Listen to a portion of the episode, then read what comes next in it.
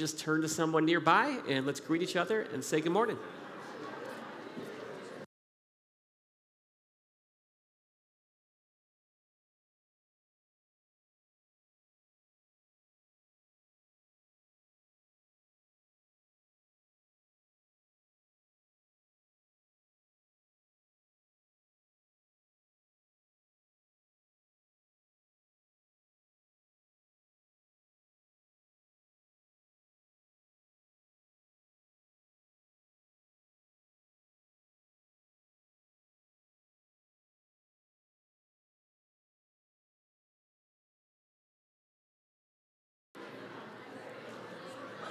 All right. Well, uh, good morning.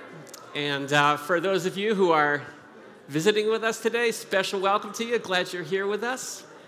Uh, for those of you who are snowbound and uh, joining us at home because of the massive snowstorm we got, welcome to you as well. We're glad you're uh, tuning in online. And uh, if you're here today as a visitor or a guest, we're just really glad you're here with us. Hope that this time that we spend together will be um, really good. You'll feel welcome and at home.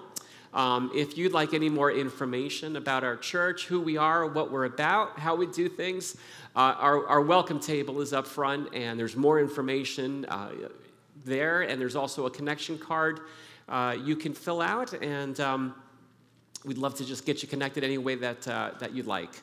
Um, so I hope you're having a great Thanksgiving weekend. Uh, we have um, our whole family came in, uh, which is an exciting thing. It's not a very common thing, so we've been enjoying uh, past couple of days of just lots of family time, uh, doing things together, and uh, just trying to keep on top of everything. So, uh, really excited to be here this morning, and let's just pray as we open up God's Word now. Lord, thank you so much uh, for this good day, Lord, and the reminder of how good a God that you are.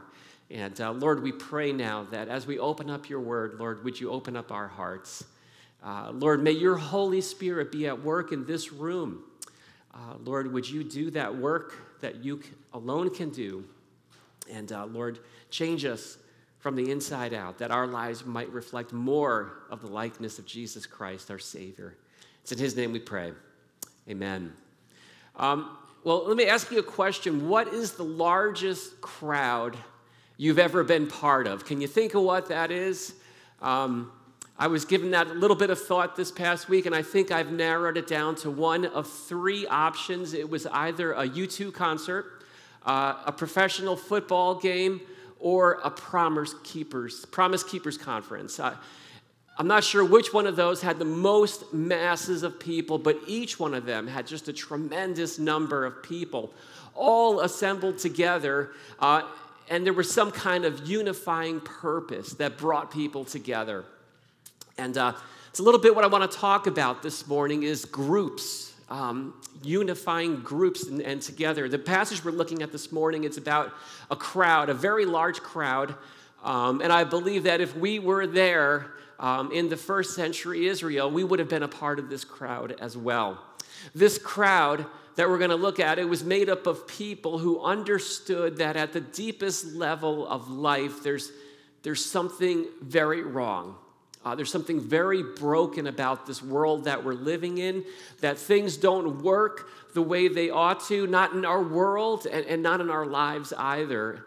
Um, you know, the front page of the, of the morning newspapers every day is just this ongoing reminder that there's so much uh, that ought not to be, whether it's bloodshed or disease or, or tragedy. It's all around us. We can't escape it, and it's not right.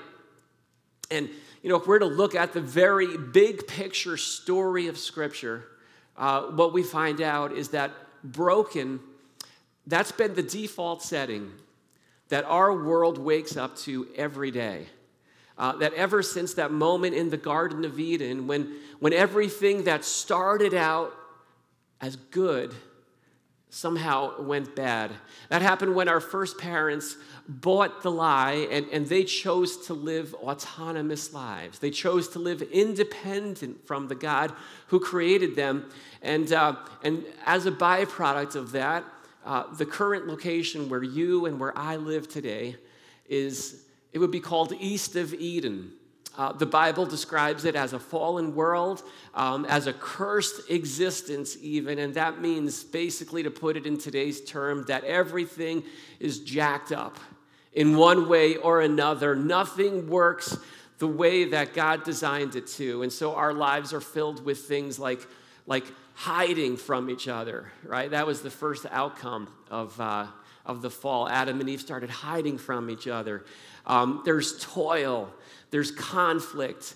And ultimately, the defining feature of a world gone wrong is, is the reality of death. Death is a reality for one and each and every one of us. And, and in some way, I think that every person on this planet is looking for a way to get back to our original setting to get back to that place called Eden, to back to that garden existence, to find a way to get past all of the brokenness, all of the pain, and somehow get to a life and into a world, into an existence that that's the way it ought to be.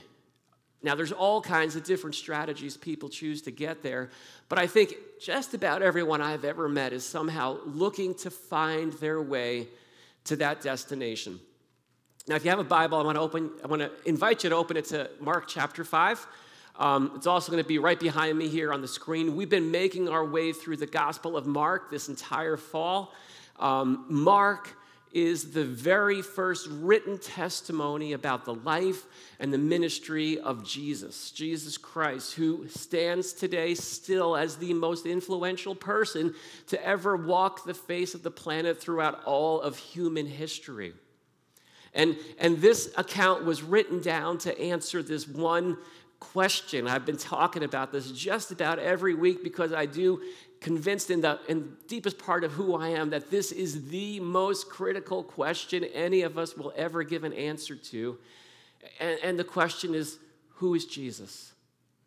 Who is Jesus? I, I, hope and I pray that if you've been with us, that you're, you're continuing to wrestle with that if you've never have before. And the scene that we're looking at this morning is going to be um, bringing that question into sharpest, into very sharp focus. Uh, once again. And, and what we see is that uh, Jesus is the one sent by God to bring us back, to restore um, our world and our lives back to the way God originally designed, designed them to be. And so we're going to see restoration, what it looks like, and, and, and, who it comes from. So I'm going to start out reading in verses 21. And uh, here's what it says It says, When Jesus had crossed again in the boat to the other side, a great crowd gathered about him, and he was beside the sea. Then came one of the rulers of the synagogue, Jairus by name, and seeing him, he fell at his feet and implored him earnestly, My little daughter is at the point of death. Come and lay your hands on her so that she may be made well and live. And he, meaning Jesus, went with him. Okay, so just to, to catch up to speed where we left off last week, Jesus had, had, had taken a boat to the other side of the sea, and, and here he's landing back on, on home ground. He's back in Jewish territory. And as he steps off the boat, he finds out once again that this great crowd has gathered. Uh, we've seen this crowd before. It's a massive crowd, and it's back again. Um, and what we're going to find is there's two phases in this crowd that, that emerge, and they make their way to Jesus. There's two broken people who, who, who, much like you and like me, were experiencing the very real effects of living in this jacked up world, this world that's gone wrong. And in their desperation, they reach out and turn to Jesus in search of healing, hope, and restoration. So, this first one that we meet is, is a man of distinction. And it's no coincidence that uh, he's introduced first by his title and then by his name. And so he's introduced as among the rulers of the synagogue. And then after that, that, yeah, and his name is Jairus.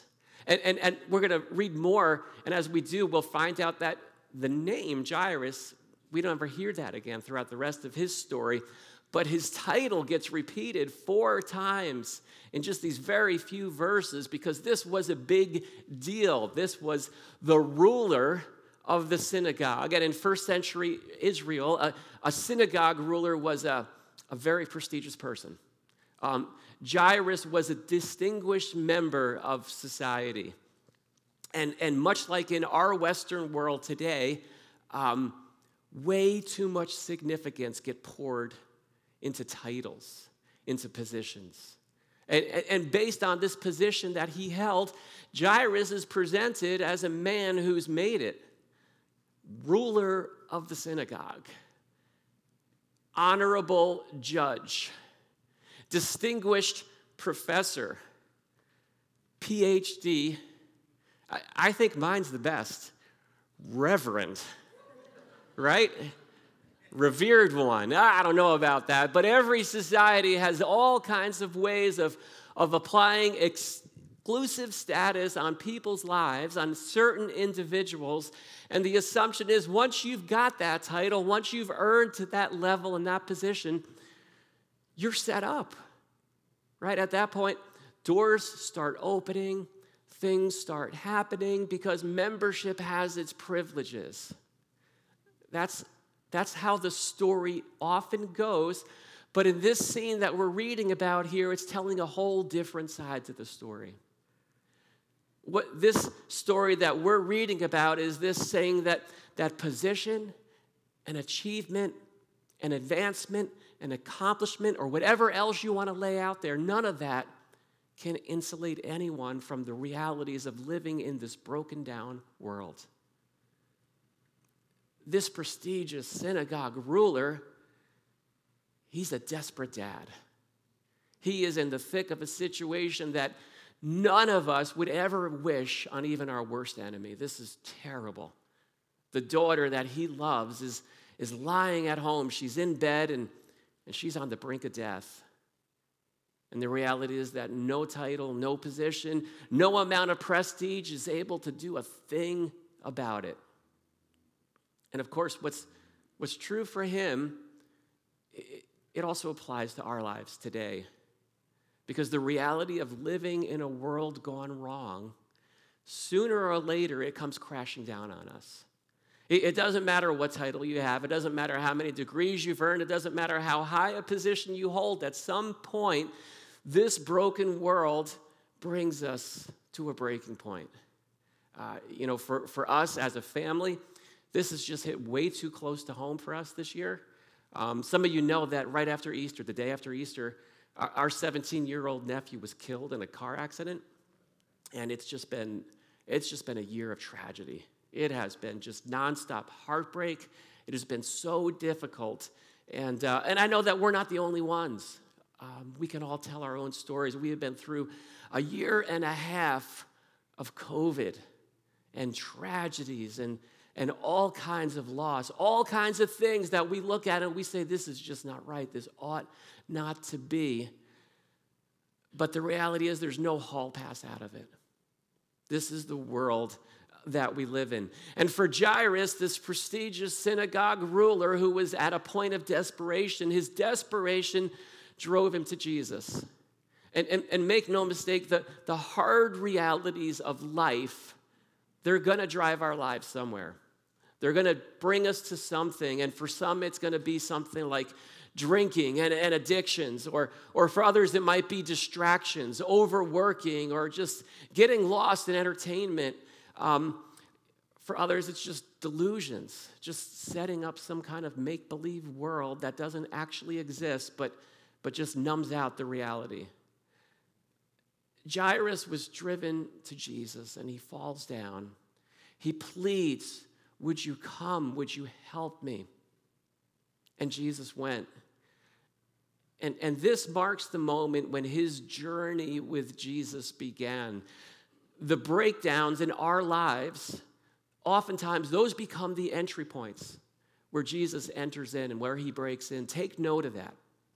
Now, now there's a second part to Jairus' story, um, but we're going to have to wait just a little bit to hear what happens next because what happens next is actually something very unexpected comes crashing onto the scene as Jesus and Jairus are making their way to a very urgent destination. Um, something unexpected crashes in. Uh, again, take note that the journey with Jesus, it seldom unfolds the way we expect. If, if you've been doing life with Jesus for any amount of time, you probably can nod your head in agreement and say, Yeah, I, I know that. I get that. I've experienced that. Uh, divine appointments come, and oftentimes they present themselves in the form of very inconvenient interruptions. And, and that's what happens next as the second face in the crowd emerges very reluctantly. And we're going to read her story next. It says this um, as they're making their way to Jairus' house, a great crowd followed him and thronged about him. And there was a woman who had a discharge of blood for 12 years and who had suffered much under many physicians and had spent all that she had and was no better, but rather grew worse. She had heard the reports about Jesus and came up behind him in the crowd and touched his garment. For she said, If I even touch his garments, I will be made well. And immediately the flow of blood dried up, and she felt in her body that she was healed of her disease. And Jesus, perceiving in himself that power had gone out from him, immediately turned about in the crowd and said, Who touched my garments? And his disciples said to him, You see the crowd pressing around you, and yet you say, Who touched me? And he looked around to her who had done it. But the woman, knowing what had happened to her, came in fear and trembling and fell down before him and told him the whole truth. And he said to her, Daughter, your faith has made you well. Go in peace and be healed of your disease. So, this is face number two, and, and this woman, very much like Jairus, is, is dealing with her own desperate situation. Um, she's another example of a broken down person living in a broken down world. But that's where the similarities stop, because when it comes to her status in society, she she's just about as polar opposite from Jairus, the synagogue leader, as you can get. So, so Jairus is a somebody. This woman, we never even actually hear her name. She's a nobody. Uh, Jairus falls down front and center right before Jesus. This woman, she tiptoes anonymously from behind. She doesn't want to make a scene, she doesn't want to be known, and there's a really good reason for that. You see, where where Jairus was at the center of Jewish society, this woman was, was shut out from it. It tells us that she's suffering from a bleeding issue. And as hard as that is on a physical level for her to deal with, there's, there's also a very isolating side effect that comes attached to that. You see, this is, this is happening in first century Israel, where they followed the Old Testament purity laws. These are the laws that highlight the holiness of God. And according to those laws, this woman's affliction puts her in a state that's deemed unclean. That means that she has been shut out from the synagogue, right? The synagogue that Jairus is in charge of, that he's ruling over for the last 12 years of her life. She hasn't been able to go and to worship. And according to Hebrew law, she can't even touch another person without passing on her uncleanness to them. Uh, if you want to learn more about this, you can read the book of Leviticus. It is not a very compelling read. Um, it is filled with all kinds of laws and standards. And Leviticus chapter 15 is a whole chapter filled on the laws about bodily discharges. Um, Feel free to read it when you get home. And after you do, you can close your Bible and thank God that that's not us, that we live under grace and not under the law, that Jesus went to the cross and did all of those things and fulfilled all of those things that we can't that we can't fulfill. But but let me if, if it's okay with you, I just want to take about a minute and a half and unpack this whole idea of purity laws. What is this? What is it all about? Because it kind of unlocks the entire scene here. And, at first glance, I know um, if you've never heard about this before, it really seems like, what is going on here? This is way over the top. And so these laws um, that were in effect for, for Jews in the first century, they are a visual, a visual way of understanding, of, of wrapping their heads around the absolute purity and the holiness of God. And the idea is that God cannot coexist in unclean conditions. And so people can't come near to a holy God with lives that are soiled. All right, now you might think that that sounds, you know, ridiculous. That sounds a bit over the top. but you do the same thing. Um, it happens to us all the time. So it's a little bit like when I get home at the end of a bike ride in the middle of July when it's 90 degrees, it's hot and humid, and I finish a 20 mile bike ride. And by the way, I can't wait for those hot, humid, 90 degree July days to come again. We got snow out there already. Come on. But I walk in the house after that bike ride and I am just a dripping ball of sweat. Everything, sweat all over the place. And I come through the door, I see my beautiful bride, and I say this Hey, babe, how about a hug? And you know what she says? She says, I love you, but I'm not getting near you until you get a shower, right? I got an even more recent example because this morning I went back to the soundboard and I'm putting all my notes in for the sermon, and I mentioned to the guys on the soundboard, yeah, I'm fighting a cold, right? And on cue, they moved five feet away. Brett put his mask on. Chris is like five feet away. And, uh, you know, I got the sanitizing out before I finished. Um, we get that. We understand that. And, and, and, and these physical realities that we deal with in this life on a day to day basis, they point to spiritual realities, to, to, these invisible things that we don't always understand. And, and they tell us that God is holy, that He's pure, that He's spotless in a way that we can't even comprehend.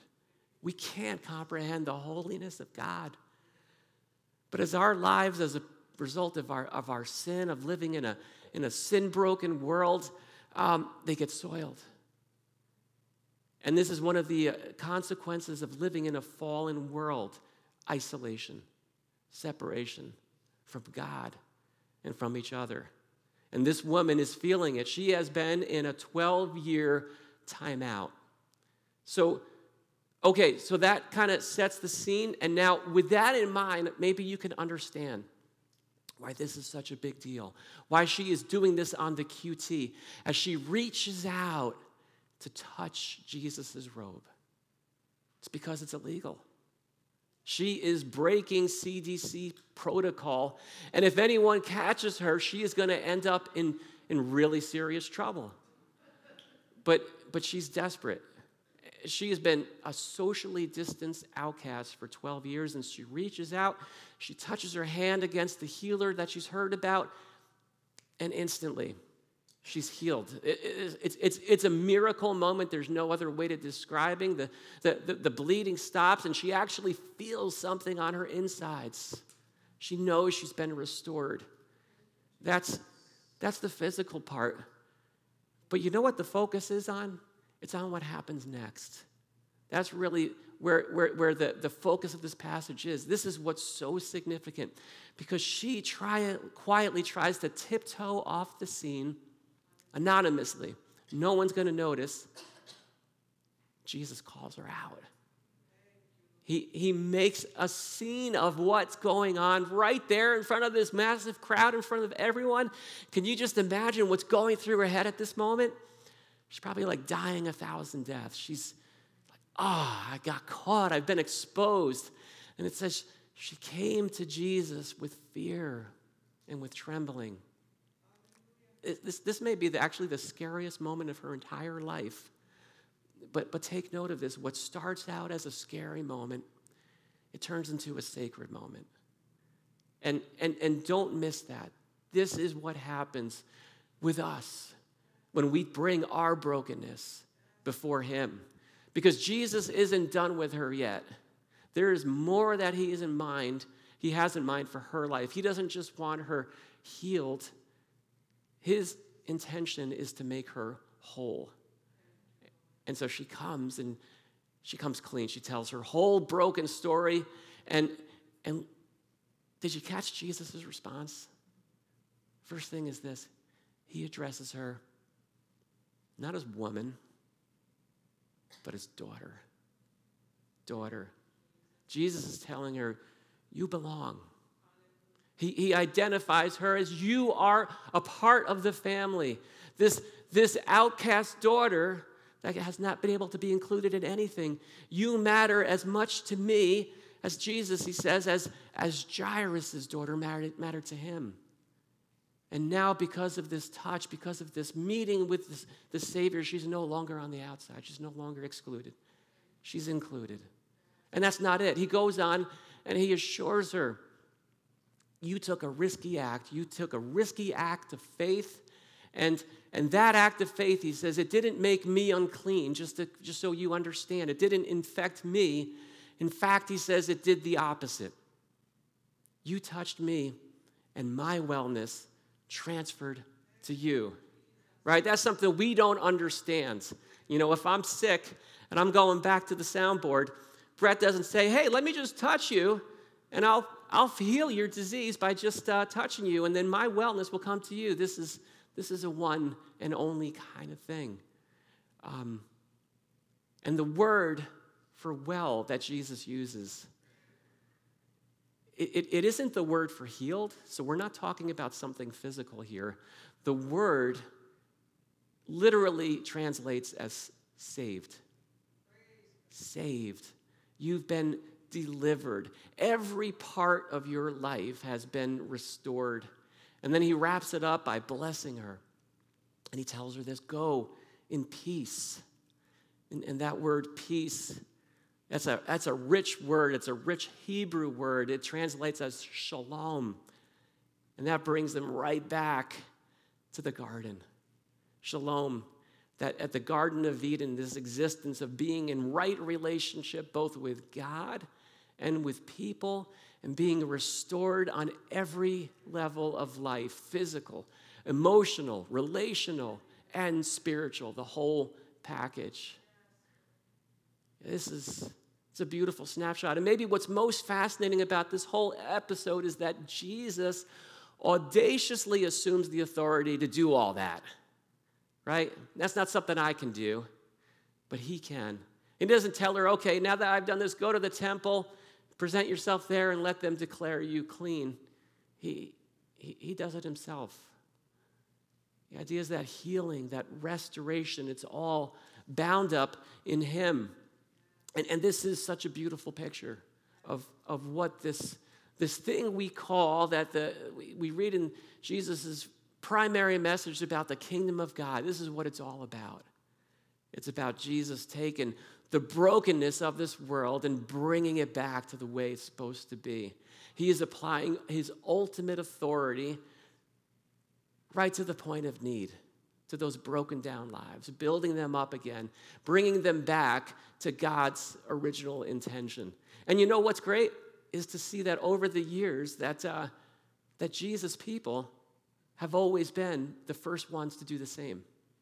The first ones to line up in the wake of a natural disaster. You'll always find Jesus people running onto the scene. We want to help. Things have been torn down. We want to build them back up. When you see people marginalized, it's always Jesus people who are running there to the scene to help and bring them back in. This is why hospitals are often called by the names of saints. They were started by Christians who knew that this was the call of the kingdom of God to build, to bring back in, and to help and to heal. This is, this is restoration. And so we see this one life getting restored, but we've got to get back to Jairus' story now because this interruption is, has been resolved. But as this one life restored, gets restored, we're going to find out that another life has been lost. Um, let's go back and read the rest of the story. It says this while he was still speaking, there came from the ruler's house some who said, Your daughter is dead. Why trouble the teacher any further? But overhearing what they said, Jesus said to the ruler of the synagogue, Do not fear, only believe. And he allowed no one to follow him except Peter and James and John, the brother of James. And they came to the house of the ruler of the synagogue, and Jesus saw the commotion, people weeping and wailing loudly. And when he had entered, he said to them, Why are you making a commotion? and weeping. The child is not dead, but sleeping. And they laughed at him. But he put them all outside and took the child's father and mother and those who were with him and went to where the child was. And taking her by the hand, he said to her, Talitha cumi, which means, Little girl, I say to you, arise. And immediately the girl got up and began walking, for she was 12 years of age. And they were immediately overcome with amazement, and he strictly charged them that no one should know this. And he told them to give her something to eat. So, so word arrives that it's too late. Jairus' daughter is dead, and because that's the case, the messenger urges Jairus, don't trouble this guy anymore. There's nothing left to do. The assumption being, of course, is that death means game over, right? And, and that's understandable throughout the course of human history. That's pro- pretty much the way it works, right? That's pretty much the place where the story stops. They say, yeah, this Jesus guy, he's pretty amazing. Uh, he can heal the sick, and that's one thing. But raising the dead, that is, that's got to be where Jesus taps out. But in the face of this devastating loss, Jesus focuses on Jairus and he speaks these five very, very powerful words. These are words that, that mean so much to me in so many areas of my life. And Jesus says this Do not fear, only believe. This audacious disposition of faith in the face of a reality that seems the exact opposite of it. Do you know that the most repeated command in the New Testament, you know what it is? Do not fear. Do not fear. Always repeated because it's so easy to let fear in the driver's seat of our lives, to let that motivate our actions, especially in the wake of so much loss, especially living in a world where there's so much that is so broken and when we're face to face with the ultimate side effect of a jacked up world that's gone wrong, which is death, Jesus says this Do not fear, only believe. Because what we see here, what we find out here for the very first time, is that Jesus has a very unique take on death. He has a take that no one else has. And this is the first time he encounters it. But we know, if you've read the rest of the story, it's not the only time. It's not the last time. Death is to Jesus what sleeping is to us. All right?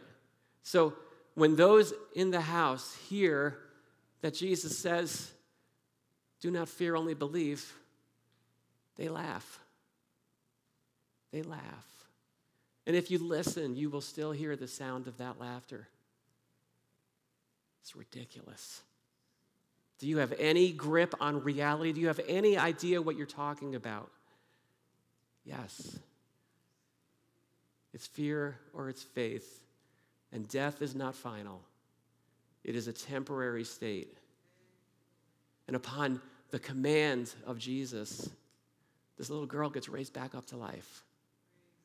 And, and this is this is what's cool, like, right? Peter is, is the apostle who, who, who dictated the book of Luke, the Gospel of Luke. I mean, sorry, the Gospel of Mark. He, he's telling his stories to Mark. Mark is writing them down, and he was one of the three disciples who were there in that room. And, and, and this scene must have just been etched into Peter's mind because he recalls the very words. There's not many places in the Bible where it goes back to the original Aramaic because Jews in the first century, they spoke Aramaic, but they wrote in Greek. And so he recites the actual Aramaic Talitha cumi. Simple words spoken by Jesus. And then he translates it for his readers so they don't miss it. Little girl, I say to you, arise. And the girl got up. And, and make no mistake, this is something unprecedented. This is something that made such an impact on Peter that this is just something that uh, he had to recite in that way. This, this, is, this is a descriptive moment, uh, not so much a prescriptive moment where we can say, okay, let's apply that to our situation. What this is telling us is that there is one who has walked this planet who has dominion over death. And after this, he would ultimately go on and stare at death in the face, face it himself, and conquer it. And, and this is the place I find as I was reading it this, this week that this is where our situation, where we're at in the course of this salvation story, the story of redemption, is so much like Jairus's. Right? We're, we're, we're, dealing with so much brokenness, so much loss, so much that seems so final. And so these words that Jesus said to him apply to us as well. Do not fear, only believe because death is not going to have the last word. The day is going to come when Jesus will return and he will give the command, and the graves are going to open and the dead are going to rise. And until that day, our call is to live in faith and not fear. And, and, and, I'm watching my relatives who are wrestling with such heartache and heartbreak do that very thing, struggling and wrestling to live in faith and not fear. Because we are living in the in betweens. We are living in the in between moments between what is now and what ultimately will be. And that's where faith enters in. And, and it's, it's about the object of our faith, not, not the amount of faith that we have, right? We got two people here. We got Jairus and we've got this woman. One had a lot of faith. The woman had a lot of faith. Jairus needs to be reminded about having faith. But that's not the point. It's the point what the object is, and it's, it's Jesus.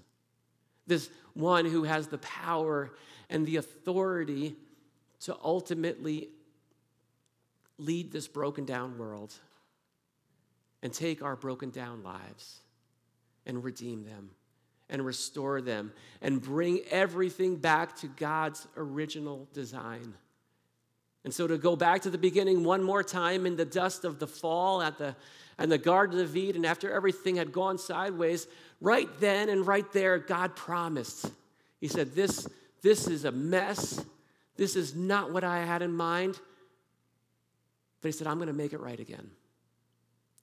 He said, I'm going to work through the seed of the woman, and through that, one is eventually going to come who will be the Messiah, who would be the Savior. The prophets foretold him. The, the people of Israel were set apart for this purpose, and, and this one day, this, this one would come who would set right everything that had gone so wrong and put all the broken pieces back together again. And so these stories, these two faces in the crowd, they, they kind of together tell a a composite. This, this is what restoration looks like. And it also tells us this is where restoration comes from. Jesus is God's way back to the garden. And the broken pieces get put back together in Him. And what that means is that the way back is not going to be the outcome of some kind of humanitarian effort. And that does seem to be the most common alternative is if we can just get all of the religions out of the way and just come together as a people and really try hard, we can put this broken planet back together. That sounds all nice until you've opened up a history book for about three minutes. Because history is, tells the story quite clear that when you take God out of the equation, the outcome is beyond tragic. And there's so many examples, whether it be Nazi Germany or communist China, North Korea, or any other atheistic regime. Now, that's not to say when, when God is in the equation, the outcome is not always perfect. But make no mistake, there is no comparison. And so these are two faces in the crowd, and there are many faces in this room today. Each and every face is a face of a broken down person living in a broken down life. And the good news is that Jesus is in the business, continuing to put the pieces back together. He is the one who is able to take our brokenness and turn it into something beautiful. And that means there's a story that He has in mind to write through your life through my life. And yeah, there's a lot of brokenness. but He wants to make it into something beautiful. Let's pray together. Lord, thank you for